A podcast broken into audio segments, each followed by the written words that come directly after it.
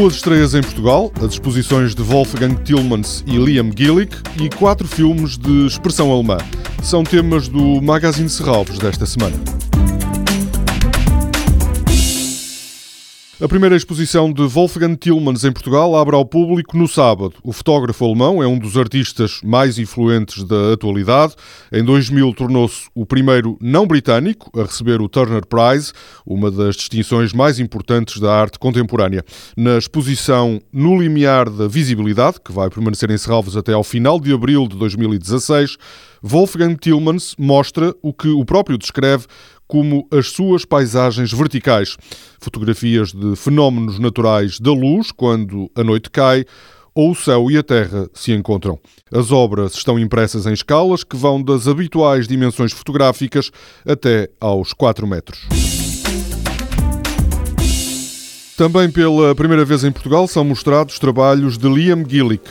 Esta exposição do influente artista britânico é o resultado de várias visitas ao Museu de Serralves e tem características raras. Prolonga-se ao longo de quase um ano e vai sofrer várias transformações. Nestas obras, Liam Gillick aborda temas como o tempo, a história e os códigos visuais. A exposição Campanha pode ser visitada em Serralves a partir desta quinta-feira. Aquino, mostra de cinema de expressão alemã, volta à Fundação de Serralves no próximo fim de semana. Nesta extensão do programa de Lisboa são exibidos 4 filmes. No sábado à noite passa As Mentiras dos Vencedores. No domingo serão mostrados 3 filmes. Começa com Ida Sem Volta, de Christian Zubert. Somos Jovens, Somos Fortes, de Buram Karubani, está agendado para as 7 da tarde. O programa encerra às 9h30 da noite de domingo com Quando Sonhávamos, de Andreas Dresden.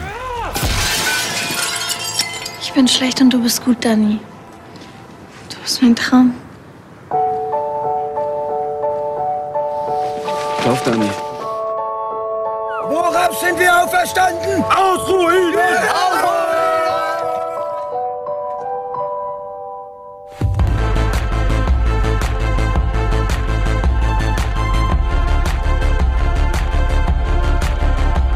Toda a programação pode ser consultada em serralves.pt ou na página da Fundação no Facebook. Este programa pode também ser ouvido em podcast.